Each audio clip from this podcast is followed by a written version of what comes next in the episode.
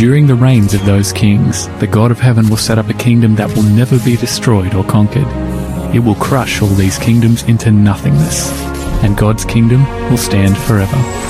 Welcome to the end. Many ask the question, will Satan ever get full control over the whole world? Well, the answer to that question is actually yes. But the way that he comes about that control might surprise you.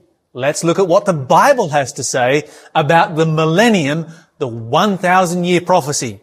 This prophecy begins in Revelation chapter 19 and continues through chapter 20. So we will pick it up where it starts right here in Revelation chapter 19 and verse 11.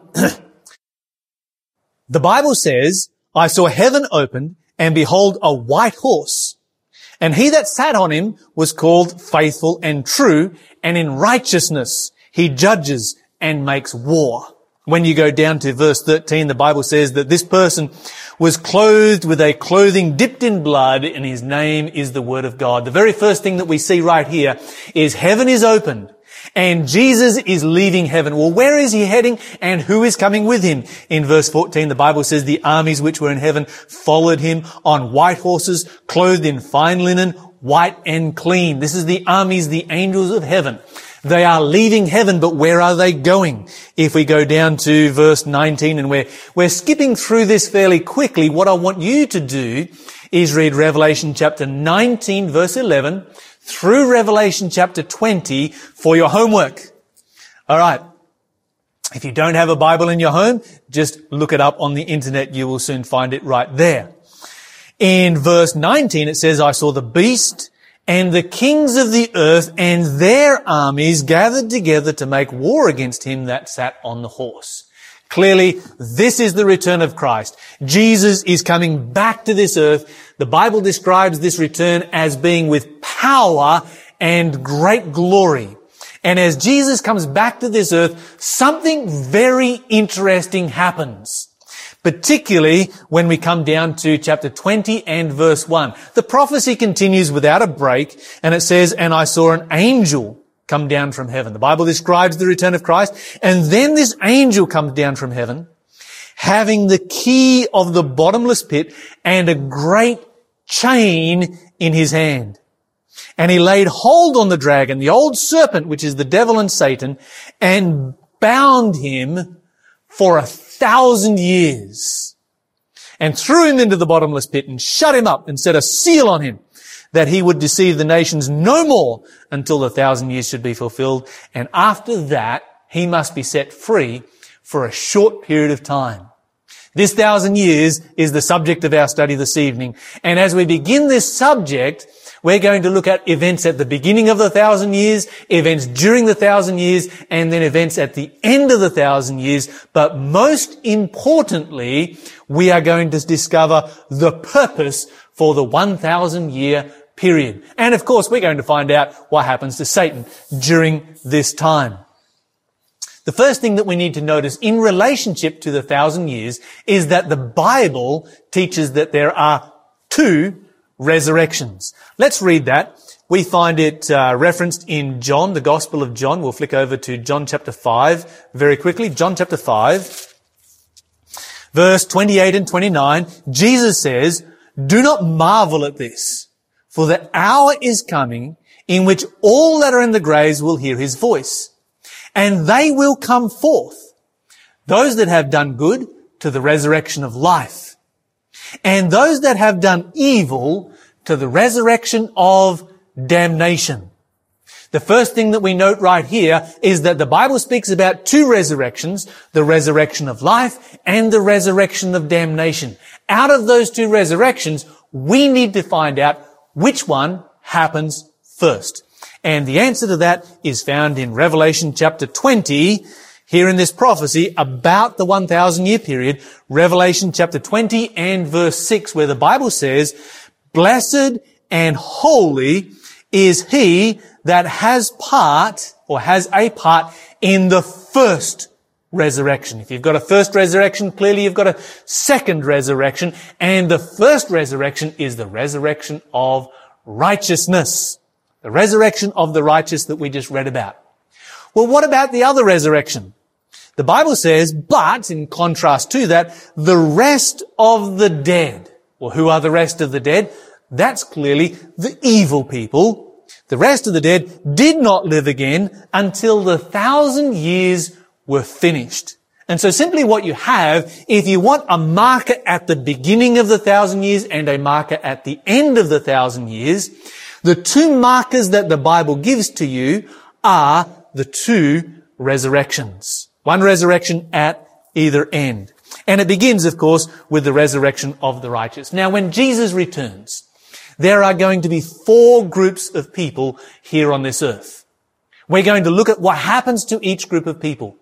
When Jesus returns, there will be the righteous who are living, and there will be the righteous who are dead. There will be the wicked who are living, and there will be the wicked who are dead. We need to find out what happens to these people when Jesus comes back. 1 Thessalonians chapter 4 and verse 16, where the Bible says, For the Lord himself shall descend from heaven with a shout, with the voice of the archangel, and with the trumpet of God. And the dead in Christ shall rise first. Notice that the resurrection of the righteous is the first resurrection. It then goes on to say, then we which are alive and remain. Now there's a life goal for all of us to live through until the return of Christ shall be caught up together with them in the clouds to meet the Lord in the air. And so we will ever be with the Lord. Wherefore, or because of this, comfort one another with these words. And what a comfort they are. The promise of the resurrection and the promise of being caught up to meet Jesus in the air. Well, the question is, here we find what happens to the righteous who are living and the righteous who are dead. The righteous who are dead when Jesus comes back, the Bible says are resurrected. And the righteous who are living join the resurrected righteous who were dead in meeting Jesus in the air. Well, where does Jesus take us once he meets us in the air? The answer to that is found in the Gospel of John. And if we go over to the Gospel of John, John chapter 14, we can read right here a statement that Jesus makes, well, John chapter 13 is where we will start, that puzzles his disciples. He says, little children, for yet just a short time I'm going to be with you. You will look for me. And as I said to the Jews, where I go, you cannot come. So now I'm saying to you. You can imagine his disciples would be gutted with this news. Jesus was going away and they did not know where he was going. They wanted to be with him wherever he went. And we move down a little bit further. You have Peter's reaction because, well, Peter always reacted. Peter said to him, Lord, where do you go? And Jesus answered, where I go, you cannot follow me now, but you will follow me in the future. Here, Jesus says, I'm going away, and we all know where Jesus was going. He was going back to heaven. He says to his disciples, you can't come with me now, but then he gives them the promise. Where I am going, you will go in the future. And then he builds on that promise. And notice what he says in chapter 14 verse 1. Don't let your heart be troubled. Don't stress out over this. You believe in God. Believe also in me. In my father's house. Well, where is that? That's in heaven. In my father's house in heaven are many mansions. And if it was not so, I would have told you. I go, he's going to heaven, to prepare a place for you. Where is he preparing that place? In heaven. And if I go to heaven and prepare a place for you in heaven, I will come again to this earth and receive you unto myself that where I am in heaven, there you may be also. And this is why the Bible describes in Revelation chapter 19 the voice of much people in heaven singing and giving praises and honor and glory to God because the Bible says that when Jesus comes back to this earth and when Jesus raises the dead back to life, he is here to take the righteous to heaven to be with him. And so now we know what happens to the righteous who are living and the righteous who are dead. When Jesus returns, they all end up alive and in heaven with Jesus Christ. Now let's go over to 2 Thessalonians chapter 1. And let's find out what happens to the righteous, to the wicked who are alive. In verse 7 it says, To you who are troubled, rest with us. The Lord Jesus shall be revealed from heaven with his mighty angels in flaming fire, taking vengeance on those that know not God and that do not obey the gospel of our Lord Jesus Christ, who will be punished with everlasting destruction from the presence of the Lord and from the glory of his power. The Bible has some very serious language about the wicked who are alive when Jesus comes back. The Bible simply says that they will be destroyed. One of the most powerful verses on this is found in 2 Peter I'm just going to read this one for you as well. 2 Peter chapter 3 and verse 10 where the Bible says, But the day of the Lord will come as a thief in the night. Well, what's going to happen in that day? Well, it says, in the which, in other words, in that day, the heavens will pass away with a great noise. The elements shall melt with fervent heat. The earth also and the works that are in it shall be burned up. The Bible says that when Jesus returns, the wicked will be destroyed here on the surface of the earth. And then it goes on to say, as we read earlier from Revelation 20 and verse 5, the rest of the dead did not live again until the thousand years came to an end. And so what happens to the people when Jesus returns? It's really quite simple. The righteous who are alive are resurrected and meet Jesus in the air. The righteous who are alive they simply meet Jesus in the air along with the righteous who were resurrected and then go to heaven.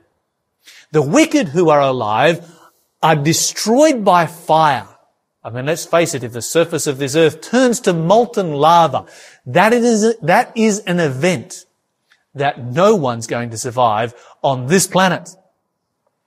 And then the Bible says, the wicked who are dead will remain dead until the end of the thousand years. Very simply what we find is the Bible describes an event in which the entire earth is depopulated of all living inhabitants. The righteous are in heaven and the wicked are dead on earth. There are a number of passages that describe the earth during this time period. And you must remember that in the lead up to these events, we have the seven last plagues falling. Just one of those plagues talks about the mountain ranges disappearing, the islands being moved out of their places. These are cataclysmic events like we have never ever seen before that will destroy everything on planet Earth. Hailstones the size of watermelons raining out of the sky. Jeremiah chapter 5, chapter 4. The Bible describes what our earth will look like after Jesus returns. Verse 23.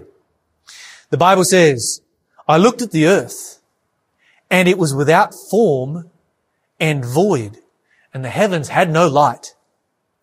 I looked at the mountains and they trembled and all of the hills moved. I'd say the aftershocks are going to continue from a, for a very long time from that big earthquake that happens just before Jesus comes back. Verse 25. I looked and there was no man, not a single human being on the planet. And all the birds of the heavens had fled. I looked and the fruitful place was a wilderness and all the cities were broken down at the presence of the Lord and by his fierce anger. The Bible describes the earth in a time when it is completely depopulated of all living inhabitants. There is nobody left here and everything has been destroyed. And what I find most interesting is the way in which the Bible describes planet earth after Jesus comes back. Did you catch that? I looked at the earth and it was without form and void. What is God doing here? Well, if you go back to Genesis chapter 1 and verse 1, can't get much closer to the beginning of the Bible than that. The Bible says in the beginning, God created the heaven and the earth, and the earth was without form and void, and darkness was on the face of the deep. What is God doing? God is taking our earth and He is taking it back to scratch. He's going to start over from where He began in the first place. Taking it back to the same condition it was when it was without form and void. Now, what is most interesting here and I want you to think about this. The Bible says the earth was without form and void and darkness was upon the face of the deep. The Greek word used there to describe deep is the word abusos or abyss. And guess where else in the Bible you will find that same word? It's found in Revelation chapter 20. Revelation chapter 20. And this is going to help us to understand what happens to Satan during the 1,000 years. Revelation chapter 20. And the Bible says, saw an angel come down from heaven having the key of the bottomless pit, the abusos, the abyss. Well, the Bible describes our world in a destroyed condition as being the bottomless pit. Many people wonder, where is this bottomless pit? Is it in some vast dark corner of the universe somewhere? No, it's right here. And the reason it is right here is because our world is the only place in the universe that has accepted Satan. Therefore, our world is the only place, in, place that Satan can go. Just like when we describe a portion of planet Earth that we seriously dislike as being a bit of a hole, the Bible describes our Earth in its destroyed condition as being the bottomless pit. Satan is trapped here. He has nowhere else to go. But being trapped here, he also has nothing to do. He's placed in solitary confinement. You know, Satan has been trying to get rulership of our world for the last 6,000 years. And eventually, God's like, okay, you can have the world. Here it is. Take it. There's nothing there. What are you going to do now? And the reason that God does that is because if Satan did have full control of our world, he would kill every single person on the planet, and God gives it to him in the condition that he would create anyway. The Bible says, laid a chain on him, chained him up and threw him into the bottomless pit. We need to understand what kind of chain is that? How do you chain up a spirit being? Well, the answer is really quite simple. It's given to us here in this verse, in verse 3, the Bible says, so that he could deceive the nations no more. The purpose for binding Satan is to stop him from deceiving. And the means of doing that is by simply removing the people. He is here in the bottomless pit for a thousand years in solitary confinement on a cold, dead planet. That is Satan's fate, but it's not the end of the story. The Bible continues on, and the Bible describes what happens during the 1,000 years, and this is where it starts to become important. I saw thrones, and they sat upon them, verse 4. Judgment was given to them. I saw the souls of those that were beheaded for the witness of Jesus and for the word of God, which had not worshipped the beast, neither his image, neither had received his mark on their foreheads or in their hands, and they lived and reigned with Christ for a thousand years. Notice here the Bible speaks of a work of judgment that takes place during this period. Paul speaks about it when he says, don't you know that you will even judge angels? Now we have to stop and ask ourselves, why would there need to be another judgment? Why would the righteous need to be involved in that judgment? Well, the answer is very simple. God wants to bring about a system that will guarantee that sin will never return and at the same time preserve freedom of choice. Because only as he preserves the freedom to sin can love exist. But how do you ensure it never comes back? Well, God ensures it never comes back by holding a judgment. He knows who's saved, who's lost. He doesn't need to figure that out, but he holds a judgment in heaven in open court so that the entire universe has no question in their mind as to the righteousness, justice, and perfection of the love of God. But there's one disadvantage of that. You see, he has to do that before he comes back to this earth and saves some people and condemns others. But we're not able to be there right now. The judgment is taking place right now. We can't be there. We can't see what's going on. So what does God do? Well, just like on an earthly court system, there is a process or an opportunity of review or appeal, and when we get to heaven, God opens up the books of judgment again. And there might be some surprises there. We might think, well, where is that person that we thought was the most righteous person we'd ever come across? Why aren't they here? God, surely you've been unfair. And he's able to open up the books of record and show exactly what is taking place. I think there'll be some good surprises too. When we meet people there, we were certainly not expecting to meet. And they can share their testimony, their story, and God can as well. The story of their conversion, experience, and accepting Jesus Christ. You see, that way, those who live for eternity will never have a doubt anywhere, not one tiny seed that could ever germinate that God is anything but merciful, loving, and just. The story doesn't finish there at the end of the thousand years. What happens? The Bible says, the end of the thousand years, the rest of the dead did not live it again until the end of the thousand years. But at the end of the thousand years, we find a change taking place. In verse 7, when the thousand years are expired, Satan is set free out of his prison. Well, how does that happen? If Satan was imprisoned by removing the people so that he could deceive them no more, then he is set free by returning the people that he can deceive. That is clearly going to be the wicked because you can't deceive the righteous. He goes out to deceive the nations which are in the four quarters of the earth. That's the resurrection of damnation right there. To gather them together to battle, the number of whom is as the sand of the sea. And some people say, how can you deceive people who are already lost? He's not deceiving them in relationship to their salvation. He is deceiving them in relationship to the city, the New Jerusalem that God has made. You see, the Bible describes the New Jerusalem coming down from God out of heaven at the end of the thousand years. I, John, saw the holy city, New Jerusalem, coming down from God out of heaven prepared as a bride adorned for her husband. And so the New Jerusalem comes down to this earth. The resurrection of the wicked takes place. Suddenly Satan is free. Suddenly he has people that he can deceive again. And he says, let's take the city. We outnumber them. Let's take it by force. The Bible says in verse 9, they went up on the surface of the earth and surrounded the camp of the saints and the beloved city and fire came down from God out of heaven and devoured them. After giving that abbreviated verse, God then steps back and gives some more detail as to what actually takes place when they surround the city.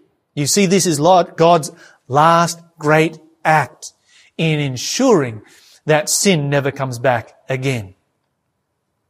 It says, I saw a great white throne. This is as they gather around the city. And I saw him that sat upon it, whose face the earth and the heaven fled away. There's no place found for them. I saw the dead, small and great, stand before God. And the books were opened. And so as they come up on the surface of the earth and surround the city with Satan at their head, suddenly the books are opened. God appears, the books are opened.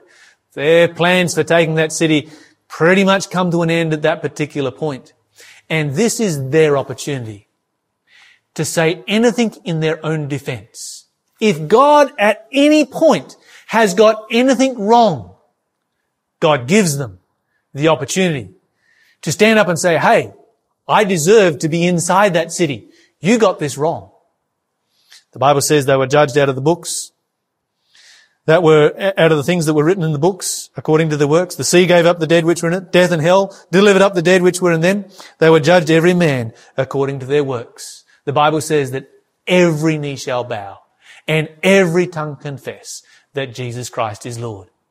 And that event is only ever possible at one time in history. And that is the one time in history when every person who has ever lived is alive in one place at one time. That's at the end of the thousand years. And when the wicked who have been raised back to life and given their opportunity to say something in their defense, bow on their knees and confess, no, Jesus, you are Lord. You are right. You are 100% correct and accurate in everything you say. That last act, where the wicked pronounce judgment on themselves, is the last act in ensuring that sin never, ever, ever returns again. God has crossed every T. He has dotted every I. He has left no stone unturned, no shred of doubt anywhere. Everyone has had their opportunity to plead their case and to state their position.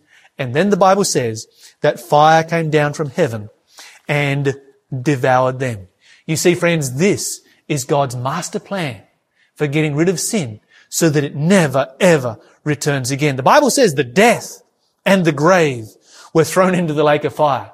Never going to need those things again. The Bible describes this as the second death. Whoever was not found written in the book of life was thrown into the lake of fire. And you might be wondering, well, what happens after that? What is the next great event to take place? In fact, many of you have been asking me on social media, what happens after that? Well, here comes the answer in the very next verse. It says, and I saw a new heaven and a new earth, for the first heaven and the first earth had passed away and there was no more sea. You know, when I read that verse right there, this is something that I want to experience. I want to be there on that great, great day, don't you? You see, for the righteous who are inside the city, there will be an opportunity to watch as God recreates our planet. The righteous are in the city. The city is on earth.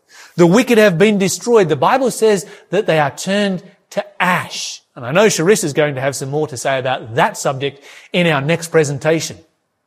But the Bible says the wicked will return to ash, but then God will begin to recreate. Imagine being there, standing up on a high place in the city where you've got a good view and God saying, yeah, let there be grass and there's grass everywhere. Let there be trees and there's trees everywhere. Let's have some rivers and there's rivers and then there's fish in the rivers. Let's have some oceans over here and there's, the Bible says no more sea, but, you know, large bodies of water with large fish in them. Let's have some birds and they suddenly go flying past.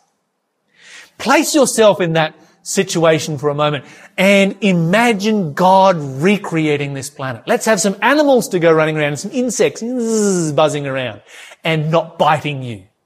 Won't that be amazing? The Bible goes on to say that we'll go out from the city, that we will build our own country estates, that we will plant our own gardens, and that we will long enjoy the fruits of our labor. And you know, we live in a universe that is inex- inexhaustible in its possibilities possibilities to explore. What great things God has made available to us. As we come to the end of this subject, I want to appeal to you. Where will you be on that day? What a tragedy it would be to wake up outside the city, to walk up to that city whose walls are as clear as crystal, the Bible says, to look inside and maybe see inside someone that you loved and that cared for you and that prayed for you. I wish I could paint that in the most graphic image possible so that you could realize the horror of losing out on such a grand event and the joy of being inside the city with Jesus Christ, the person who loved you, the person who created you, the person who gave his life for you. Jesus offers us the opportunity to come to him today. Won't you make a decision for Jesus today? If your decision for Jesus today is to give your life fully and completely to him, if you want to say, I want to be inside that city, then you have an opportunity to make that decision right now. There's a phone number on your screen. Simply text the word yes. Yes, I want to be ready for Jesus to come back. I want to be inside the city. Simply ter- text the word yes to that phone number right there and we will know you've made a decision for Jesus Christ. We want to get in contact with everybody who makes a decision. We're going to do our best to support every single person that gives their life to Jesus Christ. You can also just simply pop your comments in the comment section below. If you're watching on social media, then there's a comment section right there and just type in a yes. Yes, I want to be inside the city. Friends, I want to be inside the city. And when I'm inside the city, I want to meet you there. And if we don't meet here on this earth, why don't we make an agreement together that you and I will meet together in that great city one day? May God bless you all. You've been listening to The End. For more information about this program or any of this show's free offers, visit www.theend.digital.